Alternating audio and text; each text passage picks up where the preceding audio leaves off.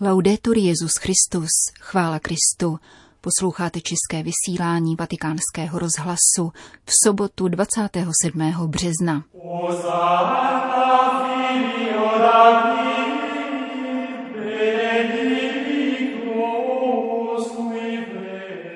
Kež by církev mohla být vzorem sociální nauky, kterou hlásá, řekl papež František při zahájení soudního roku Vatikánského tribunálu. A v druhé části našeho dnešního pořadu přinášíme homílii otce Pavla Ambroze ke květné neděli. Pěkný poslech z Říma přeje Jana Gruberová.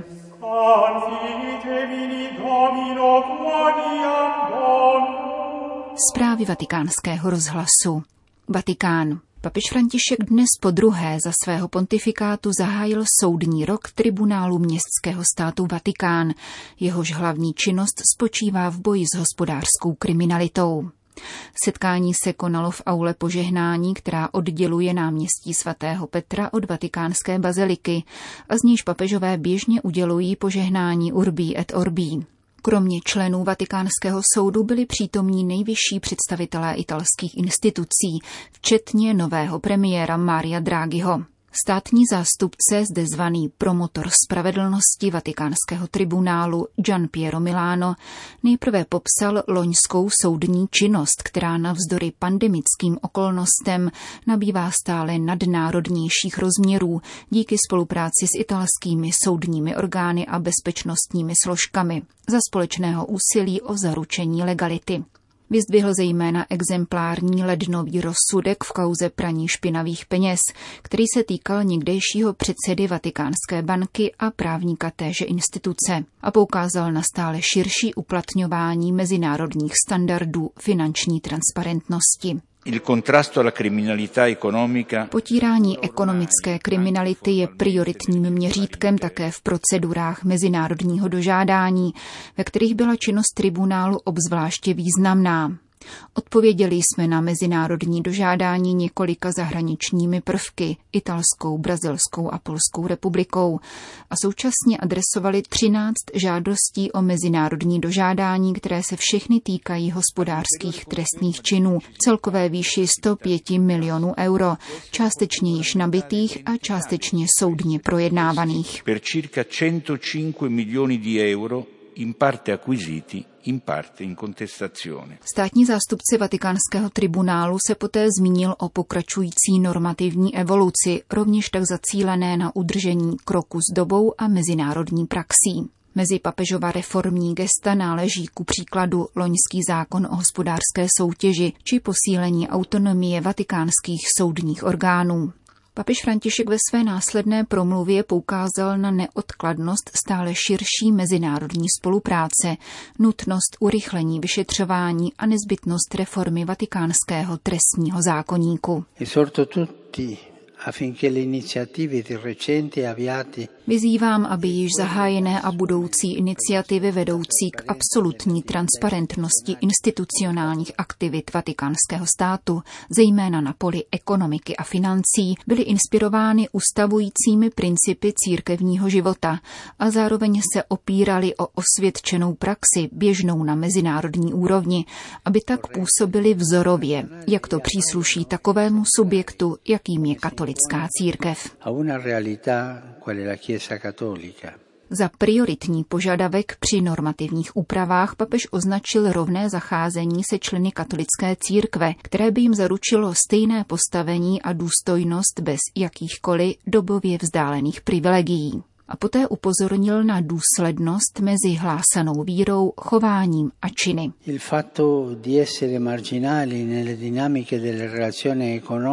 Skutečnost, že v dynamice ekonomických vztahů stojíme na okraji, nás nezbavuje povinnosti svědectví o nesmírném bohatství církevního poslání ve společnosti a mezinárodním společenství, a to zejména v krizových momentech, jakým je ten dnešní. Zamyslete si nad tím, že svou každodenní, skrytou a trpělivou prací můžete vzácně přispívat k tomu, aby církev v tomto maličkém vatikánském státě byla dobrým příkladem toho, co učí ve svém sociálním magisteriu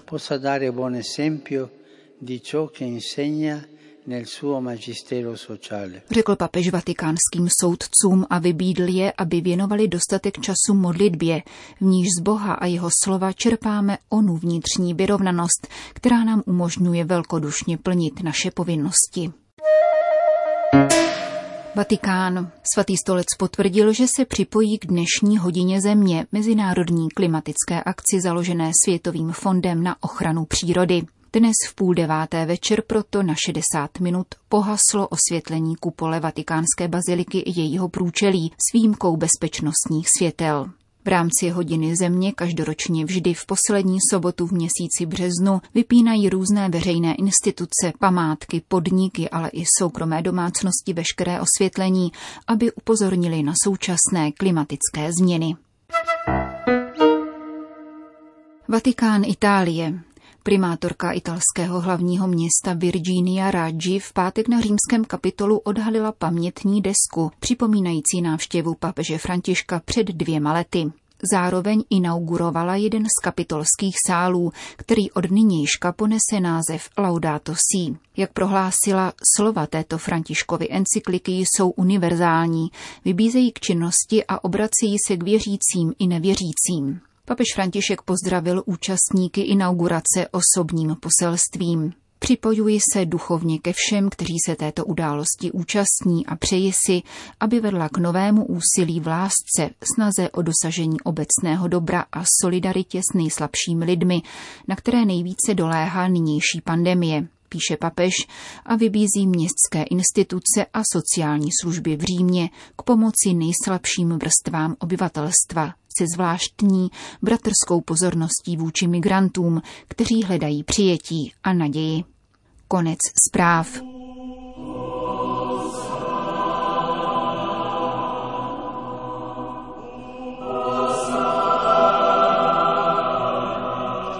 Přetvořujeme se stále víc a víc, tak nazval otec Pavel Ambros homílii ke květné pašiové neděli.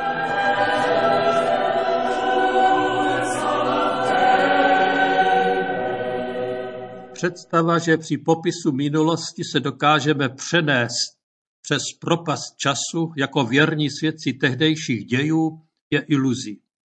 Dávné události vám umožňují vidět pouze přítomné pojetí toho, co se kdysi odehrálo, a to sítem dosažené životní zkušenosti. To platí také o evangeliu. Během poslechů paší z Markova evangelia vás může zaujmout něco, co vyvolá vzpomínku na důvěrně známé skutečnosti vašeho současného života. Jako by se v duši na chvíli rozkmitalo přívětivé světlo poznání v duchu svatém. K tomu se budete moci vracet během svatého týdne, který máte před sebou. Na prvém místě v tichu srdce, někdy i ve sdílení s druhými. Vždy však zachovejme diskrétno srdce, kterou se chceme chránit před holedbáním.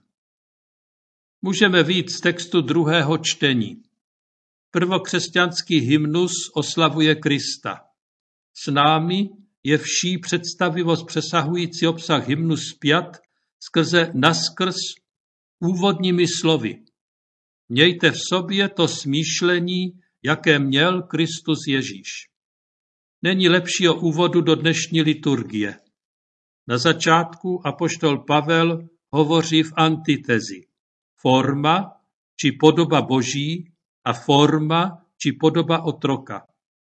Kristova tvářnost není vyjádřena jen slovy sláva boží, vznešenost, gloria, doxa, která se nachází až v jeho závěru. Této Kristově podobě kdy v něm vidíme slávu Boží, předchází viditelná forma Boží přítomnosti, která ve své podstatě je nahlížena jako podoba otroka.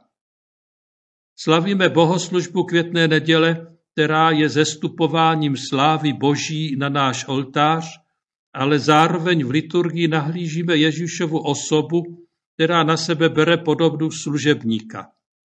Podle Pavla Kristus je ikona Boha i člověka, obraz. Je to obraz dynamický. událostí slova, co není ustálené, jednou provždy dané. Je mohutným, jen duchovním smyslu přístupným pohybem, který nás stále utváří, formuje, pracuje zevnitř i navenek.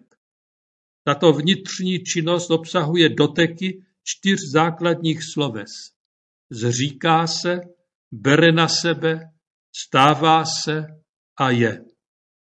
Zřekl se sám sebe, vzal na sebe, stal se jedním z nás, byl jako každý jiný. Co se odehrává za Kristovým vzhledem? Je nesmírně a nepochopitelně veliká proměna hmoty, která začíná mít aktivní podíl na božím životě. Přetvořujeme se stále víc a víc k zářivé podobě, jakou má on.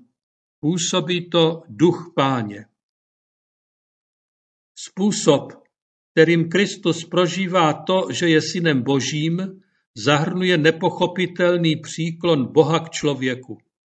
V tomto přechodu je moment dramatického zřeknutí se sebe sama, jakési svlečení tvářnosti boží, formy boží, která je nám známa jako sláva boží a přijímá podobu tvářnost služebníka, otroka, ale vždy syna božího. Nikdy nepřestává být tímto synem. Kristus jako člověk nežije své božství jako své zvýhodnění prospěchářsky. Stačí vzpomenout na pokušení Krista na poušti. Žije své dětství a božství ve prospěch člověka. On, ačkoliv bohatý, stál se pro vás chudým, abyste vy zbohatli z jeho chudoby. Tomu ho otec poslal, proto je poslušný až k smrti, a to k smrti na kříži. Zříká se božství způsobem božským a přijímá lidství způsobem lidským.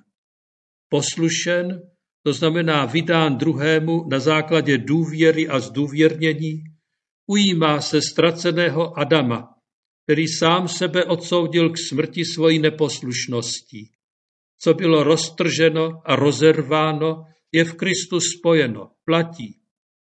Nikdo mi ho nemůže vzít, ale já ho dávám sám od sebe. Mám moc život dát a mám moc ho zase přijmout. Takový příkaz jsem dostal o svého otce. Slavením bohoslužby vytvořila církev inspirující duchovní zkušenost. Opakující se podněty liturgického roku rozvíjejí obrazotvornost, posilující vnitřní činnost ducha v našem srdci zakusitelným způsobem. Když dnes v rukách držíme ratolesti a necháváme zaznít v našich srdcích ozvěnu krásy slov písně Ježíši králi, oživuje nás slovo mízou, která z pravého vinného kmene tryská do našeho života zakořeněného ve křtu. Tak v duchovním životě každého pokřtěného začne převládat to, co prožíval Kristus jako syn Boží, který jako poslušné dítě a zároveň syn svého otce neváha vstoupit do Jeruzaléma. Již na Golgotě můžeme zřetelněji zahlédnout nebeský Jeruzalém. Obraz dnešní liturgie proniká naše psychické schopnosti. Co tento obraz církve s ratolestmi prozrazuje? Tajemství podstaty našeho očekávání. Když se necháme sami vést v životě jako pravé boží děti, poznáváme otcovo vítězství v tomto světě jako přicházející nebeský Jeruzalém. Již nyní může být na dohled. Slyšeli jste homílii otce Pavla Ambroze. Končíme české vysílání vatikánského rozhlasu. Chvála Kristu. Laudetur Jezus Christus.